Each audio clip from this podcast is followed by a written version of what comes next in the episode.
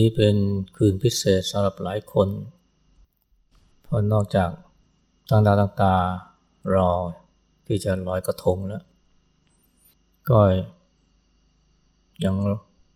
หวังที่จะได้ดูเหตุการณ์ที่สำคัญที่นานๆจะเกิดสักครั้งหนึ่งนะคือจันทรุปราคาแล้วก็เป็นเหตุการณ์ที่นานๆจะเกิดขึ้นสักครั้งนะโดยเพราะการมีจันทรุปราคาจันทรุปราคากับพระจันทร์เต็มดวงจันทรุปราคานี่ก็มีหลายชื่อนะเช่นจันทรคราชแล้วก็ชื่อโบราณชื่อหนึ่งคือราหูอมจันทร์สมัยก่อนเนี่ยนะเขาเชื่อเลยนะว่ามีราหูเนี่ยจริงๆเนี่ยมาอมจันทร์เพราะฉะนั้นเนี่ยนะพอเกิดเหตุการณ์นี้ผู้คนก็จะพากันตีเกราะเคราะห์ไม้ส่งเสียงดังจุดประทัดเพื่ออะไรนะเพื่อไล่ราหูให้คายดวงจันทร์ดวงจันทร์จะได้สว่างเหมือนเดิมนะเราก็เชื่ออย่างนี้มานานนะว่าดวงจันทร์นี่อับแสงเนี่ยเพราะว่ามีราหูเนี่ยมาอมดวงจันทร์จนกระทั่งเรามารู้นะในช่วงเวลาไม่กี่สิบปีมาเนี่ยนะว่าที่ดวงจันทร์เนี่ยดับนะหรือว่าหมองมันไม่ใช่เพราะราหูจากที่ไหนหรอกนะแต่เป็นเพราะเงาของโลกเราเงาของโลกเรานี่แหละนะที่ไปทำให้ดวงจันทร์เนี่ยอับแสงไม่ใช่ราหูที่ไหนเราก็เพิ่งมารู้นะว่าเนี่ยที่ดวงจันทร์อับแสงเนี่ยมันไม่ใช่เพราะใครที่ไหนเลยนะแต่เป็นเพราะโลกเรานี่เองหลงไปโทษนะราหูกันเป็นหลายศตวรรษทีเดียวแต่ตัวการที่แท้เนี่ยคือโลกเรานี่แหละซึ่งเราก็เป็นส่วนหนึ่งของโลกใบนี้จะว่าไปเนี่ยมันก็คล้ายๆกับสิ่งที่เกิดขึ้นในชีวิตคนเรานะเวลามีเหตุการณ์บางอย่างที่มันไม่ปกติหรือที่เราไม่ชอบเนี่ยบางครั้งเราก็โทษคนนั้นคนนี้นะแต่ที่จริงแล้วเนี่ยมันเป็นเพราะเราตัวเรามากกว่าเหมือนกับเรากำลังดูหนังหรือดูสไลด์ในห้องมืดเนี่ยจู่ๆเนี่ยก็มีเงาเนี่ยไปทาบบนจอทำให้ดูไม่ถนัดทำให้เสียบรรยากาศแล้วเราก็โมโหนะว่าเงาใครนะมาทำให้จอมันมืดก็ว่าคนนั้นคนนี้นะว่าถอยไปนะอย่าเอาเงามาบังแล้วสุดท้ายพวกเป็นเงาของเราเองนะที่ดันไปไปขวางไปบังเครื่องฉายนะ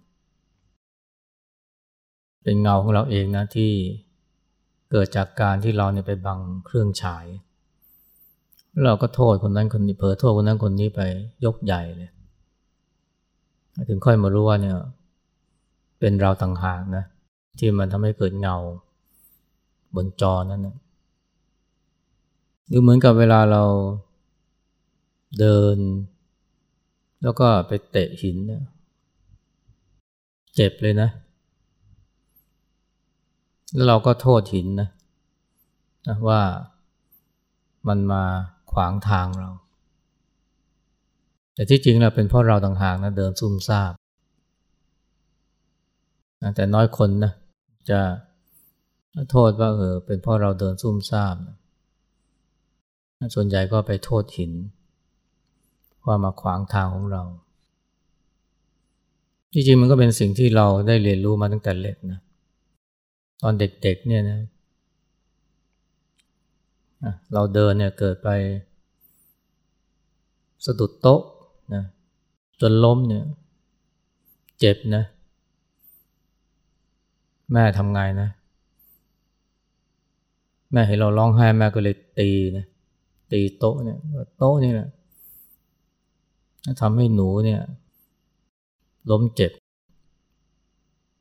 ไอ้เด็กก็ถูกปลูกฝังเรื่อยมานะว่าเนี่ยเออเป็นเพราะโต๊ะเนี่ยนะมันทำให้เราหกล้มนะหรือเหมือนกับเด็กเนี่ยที่เดินไปชนตู้กระจกนะที่ปิดเอาไว้เด็กไม่รู้นะว่าประตูมันเปิดก็โดนไปชนประตูกระจกอย่างแรงนะร้องไห้แม่นี่เห็นนะอยากจะให้เด็กนี่หยุดร้องไห้นะก็เลยตีนะแกล้งเป็นตีกระจกนะว่าเนี่ยทำไมไปขวางทางทำให้ลูกนี่ต้องชนกระจกอันนี้มันก็เป็นการสอนนะของผู้ใหญ่นะที่ทำให้เด็กเนี่ยคิดว่าโอ้ไอ้ความทุกข์ของเราเนี่ยเป็นเพราะสิ่งอื่นทีแรกก็เป็นเพราะโต๊ะเป็นเพราะเก้าอี้หรือเป็นเพราะประตูกระจกต่อไปก็ไปโทษคนนั้นคนนี้ว่าทำให้เราทุกข์ทำให้เราเอ่อเจ็บปวดเพราะฉะนั้นก็ธรรมดานะพอเดินเตะหินเนี่ยนะก็ไปโทษหินนะแทนที่จะโทษตัวเองมองเรื่องเราหูอมจันทร์นี่มันก็อดไม่ได้นะที่ทำให้เราได้เห็นนะว่าเออเป็นเพราะเราไม่รู้นะสมัยก่อนเราไม่รู้เราก็ไปโทษราหูต่อมาเมื่อเรามีความรู้มากขึ้นเราก็รู้ว่าเป็นเพราะเงาโลกนี้เองนะที่มันไปบังดวงจันทร์หรือที่มันไปทำให้ดวงจันทร์นี้อับแสงหมองมัวหลงไปโทษราหูตั้งนานที่แท้ก็เป็นโลกของเราเองอันนี้เราเลิกโทษราหูไปนานแล้วนะแต่ว่าในชีวิตประจำวันนี่เราก็ยังอดไม่ได้นะที่จะโทษสิ่งนอกตัวโต๊ะที่ทำให้เราหกล้มหรือว่าตู้กระจกที่ทำให้เราหัวโนหรือก้อนหินที่ทำให้เราเนี่ยมีแผลที่เท้าแต่ที่จริงแล้วนะมันเป็นที่เราต่างหากถึงแม้เราจะมีความรู้มากขึ้นนะเกี่ยวกับโลกเกี่ยวกับจันทรุปราคาแต่ว่าความรู้ที่ว่านี่มันไม่ได้ช่วยให้เราเนี่ยได้มาเห็นเลยนะว่าไอ้ความทุกข์ที่เกิดขึ้นกับเราหลายครั้งเนี่ยนะมันเป็นเพราะเราเองนะไม่ใช่เพราะสิ่งอื่นนะเป็นเพราะเราซุ่มซ่ามนะหรือว่าเป็นเพราะเราไม่รู้ตัวซึ่งอันนี้เนี่ยเป็นเรื่องที่เห็นได้ยากโดยเพราะถ้ามันเป็นเรื่องที่เกี่ยวกับความทุกข์ใจอย่างที่เคยเล่าอยู่หลายครั้งนะเกี่ยวเรื่องหลวงปู่บุตรดาเนี่ยหลวงปู่บุตรดานะไปฉันบ้านโยมที่กรุงเทพแล้วท่านก็เจ้าภาพก็ให้หลวงปู่นี่พักก่อนนะก่อนที่จะนั่งรถกลับสิงห์บุรีเมื่อสักห้าสิบหกสิบปีก่อนนี่มันก็ใช้เวลานะเพราะฉะนั้นเจ้าภาพเห็นหลวงปู่นี่อายุมากแล้วก่อนกลับวัดก็เอนหลังสักหน่อยหาห้องให้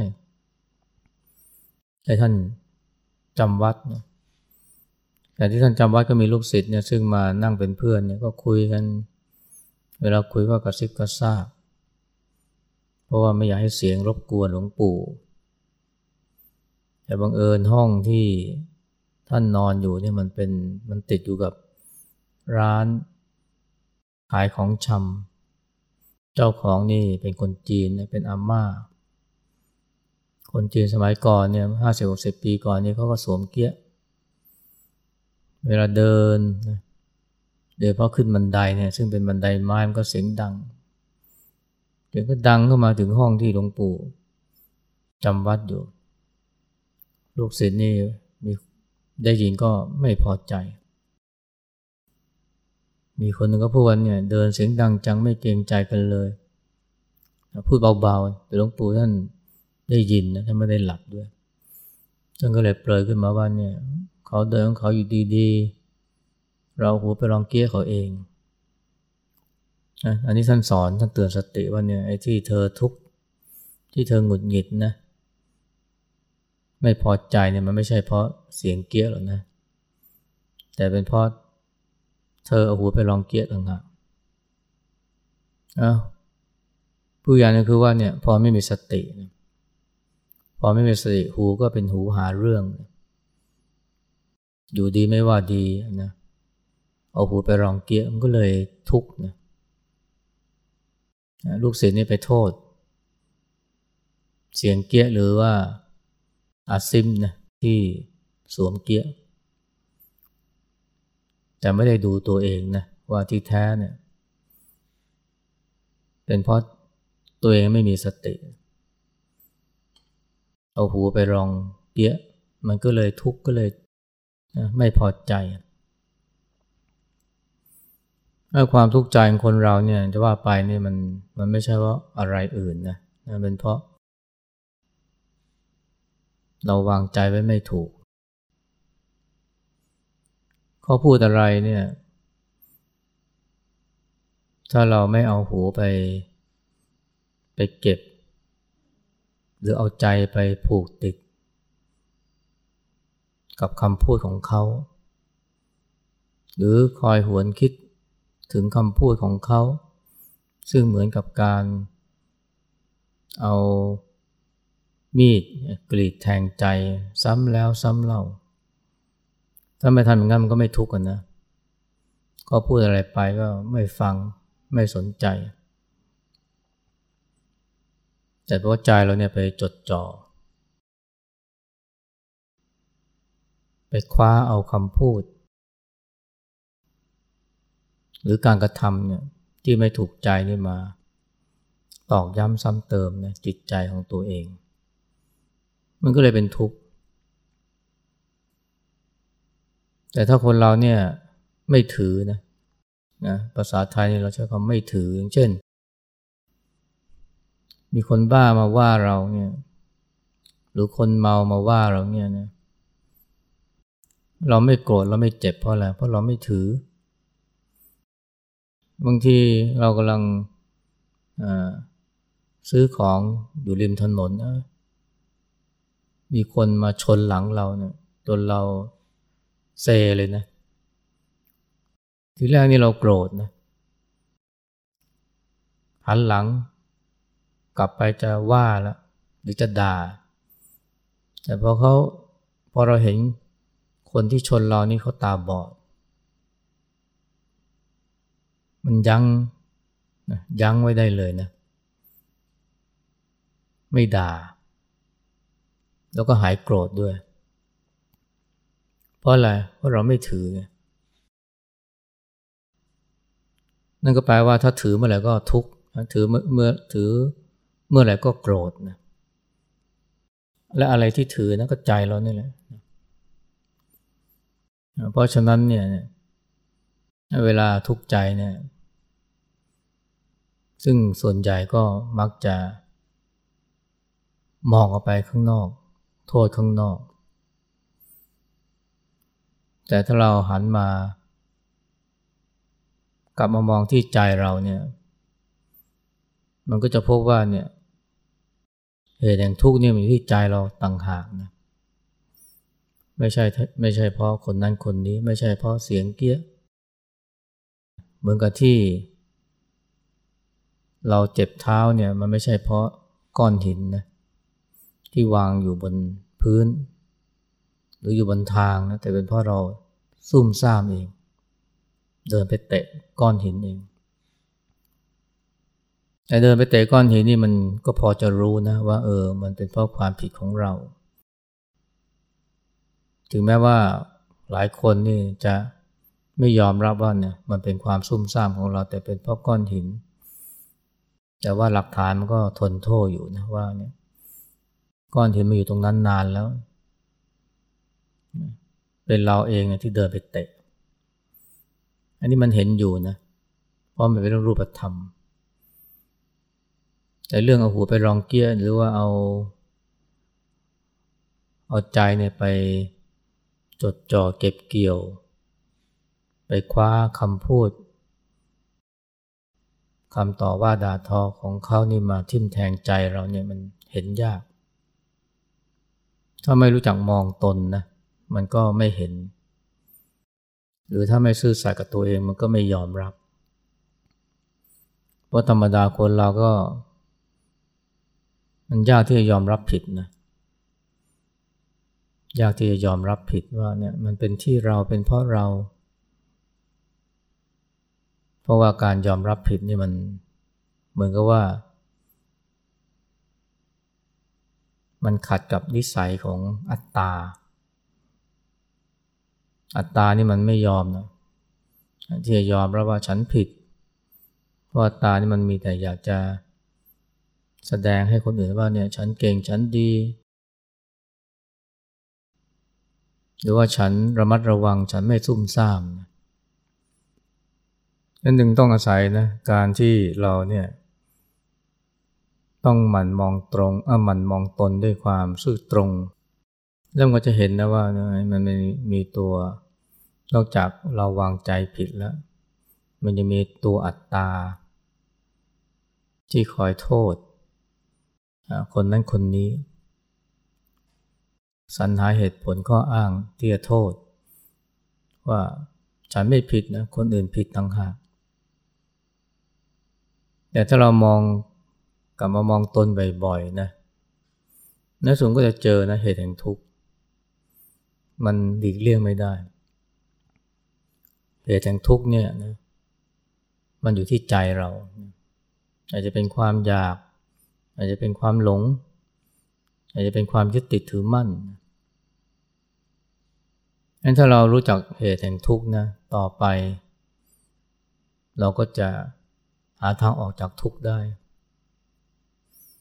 เหมือนกับที่ถ้ายอมรับว่าเออที่หงุดหงิดเพราะเอาหัวไปลองเกี้ยต่อไปนะก็ไม่โทษเสียงเกี้ยแล้วนะกลับมาดูใจมีสติกำกับหูไม่เอาหูไปรองเกี้ยหรือผู้ใหญ่ก็คือไม่เอาใจนี่ไปจดจ่ออยู่กับเสียงเกี้ยหรือในยุคนี้มันไม่ใช่เสียงเกี้ยแล้วอาจจะเป็นเสียงริงโทนเสียงโทรศัพท์แต่บางครั้งคนเราก็หาเหตุผลที่จะโกรธให้ได้นะเช่นว่าเนี่ยเสียงมันดังในเวลาที่ไม่ถูกต้องดังผิดเวล่ำเวลาดังผิดกาลเทศะก็เลยมีเหตุผลที่จะโกรธเหตุผลที่จะไม่พอใจบางทีเราก็เอาความถูกต้องหรือความไม่ถูกต้องนี่มามารองรับความไม่ถูกใจนะมาเป็นข้ออ้างที่เราจะไม่พอใจข้ออ้างที่เราจะโกรธข้ออ้างที่เราจะด่าว่าอันนี้มันก็เป็นอุบายของอัตตาเหมือนกันที่มันจะคอยนะโทษคนนั้นคนนี้มากกว่าที่จะยอมรับว่าเออมันเป็นเพราะเราหลงนะเราไม่รู้ตัวเราขาดสติแต่ถ้าว่าเราปล่อยให้อัตตามันครองใจหรือว่าคอยปล่อยให้กิเลสเนี่ยมันมีข้ออ้างแบบนี้เราก็ทุกข์อยู่ร่ำไปนะจนกว่าเราจะรู้เท่าทันนะไอ้ตัวอัตตาตัวกิเลสมันจะเป่าหูเรายังไงเราก็ไม่เชื่อมันจะสรรหาเหตุผลมายังไงเราก็ไม่ฟังเพราะเราเห็นนะด้วยสติว่าเออมันเป็นที่ความหลงของเราเองหรือความหลงที่ใจ ถึงตอนนั้นแหละนะที่เราจะออกจากทุกข์หรือว่าสามารถที่จะพาใจเนี่ยออกห่างจากความหงุดหงิดความขุ่นมัวได้แล้วต่อไปเนี่ยถ้าเราหมั่นมองใจมองตนอยู่บ่อยๆเนี่ยมันไม่เพียงแต่เห็นเหตุแห่งทุกข์นะต่อไปมันจะเห็นเหตุแห่งสุขสุขเพราะอะไรสุขเพราะปล่อยเพราะวางสุขเพราะมีความรู้สึกตัวปลอดโปร่งโล่งอิสระนะซึ่งแม้มันอาจจะไม่หวือหวามีรสชาติเท่ากับการเสพนะดูหนังฟังเพลงกินของอร่อยหรือว่าเที่ยวนะอันนี้สุขจากการเสพเนี่ยมันมีรสชาติแต่มันไม่ไม่ประเสริฐเท่ากับความสุขที่เกิดจากความรู้สึกตัวหรือจะเรียกว่าเป็นความสุขที่เกิดจากความสงบก็ได้แต่ว่าเป็นความสงบที่ไม่ได้เกิดจากการเจ็บตัวหรือการหลีกเล่นหรือการปิดหูปิดตาแต่เป็นความสงบที่เกิดจากการที่มีสติรู้ทันความคิดและอารมณ์ไม่ปล่อยให้ความคิดและอารมณ์ต่างๆมันมาครอบงำแม้กระทั่งเวทนาเกิดขึ้นไม่ว่าจะเป็นทุกขเวทนาทางกายหรือทุกขเวทนาทางใจก็ก็เห็นมันไม่เข้าไปเป็นไม่ปล่อยให้มันครอบงำอันนี้แหละนะที่เราจะทำจะช่วยให้เราได้พบกับความสงบที่แท้จริงหลวงปู่เจี๊ยบท่านพูดดีนะน่าคิดมากท่านบอกว่าสงบคนเดียวในที่เงียบเนี่ยมันไม่ใช่ความสงบที่แท้จริงสงบในท่ามกลางความเป็นไปของโลกที่เคลื่อนไหวตลอดเวลาอันนี้แหละนะคือความสงบที่แท้จริงสงบคนเดียวนะในที่เงียบเนี่ยมันก็ดีนะแต่มันไม่ใช่ความสงบที่แท้จริงมันต้องสงบท่ามกลางความเป็นไปของโลกที่ไม่ใช่แค่เคลื่อนไหวแต่บางทีมันวุ่นวายนะผันผวนปรวนแปรนะแต่ว่าใจสงบได้อันนี้เพราะว่ารู้เหตุแห่งทุกข์นะว่าเหตุแห่งทุกข์เนี่ยที่ทำอยู่ที่ใจเราไม่ใช่อยู่ที่โลกภายนอกไม่ใช่อยู่ที่เสียงดังไม่ใช่อยู่ที่เสียงประทัด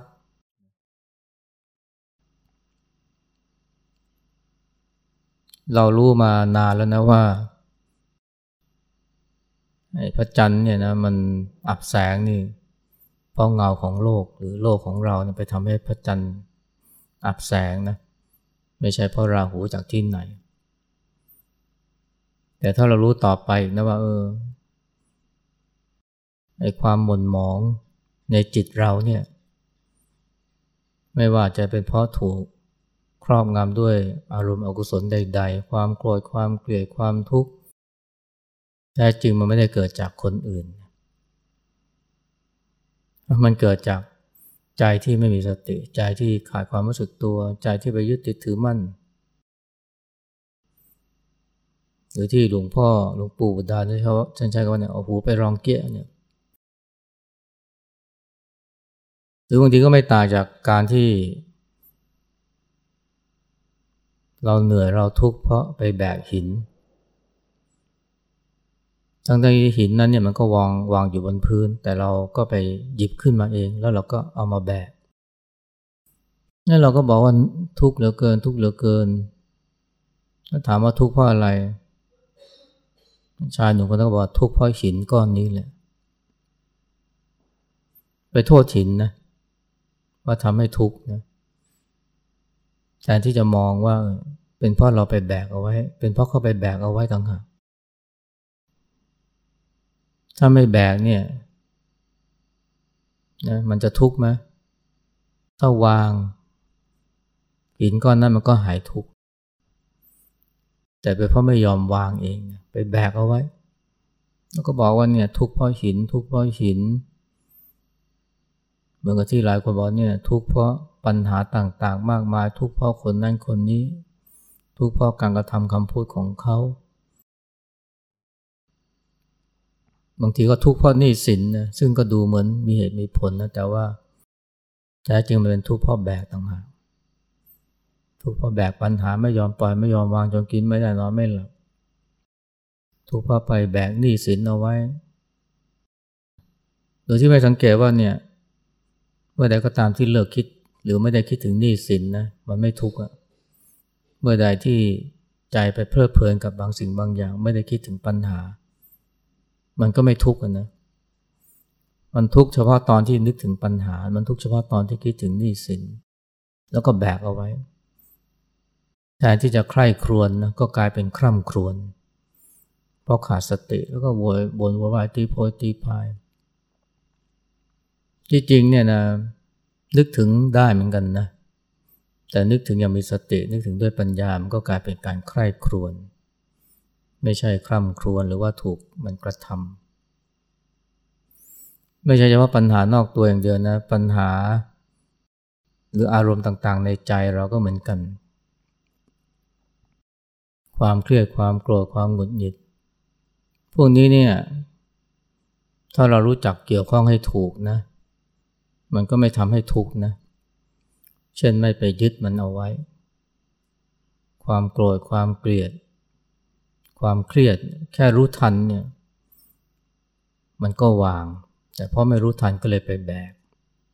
หรือมิฉะนั้นก็ไปสู้รบตบมือกับมันผลักไสมันมันก็ยิ่งทุกข์นะเพราะมันไม่ยอมไปแต่เพียงแค่รู้ทันเท่านั้นแหละนะมันก็ถ้าเกี่ยวข้องกับมันให้ถูกรวมทั้งรู้จักใช้มันด้วยใช้มันให้เป็นประโยชน์ใช้มันเพื่อฝึกสติมีคนเนี่ยเขาพูดไว้ดีบอกว่าเนี่ยอารมณ์หรือความทุกข์ทั้งหลายเนี่ย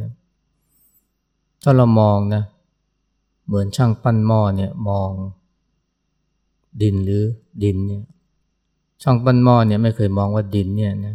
คือปัญหาช่างปั้นหม้อมองว่าดินเนี่ยคือวัตถุดิบ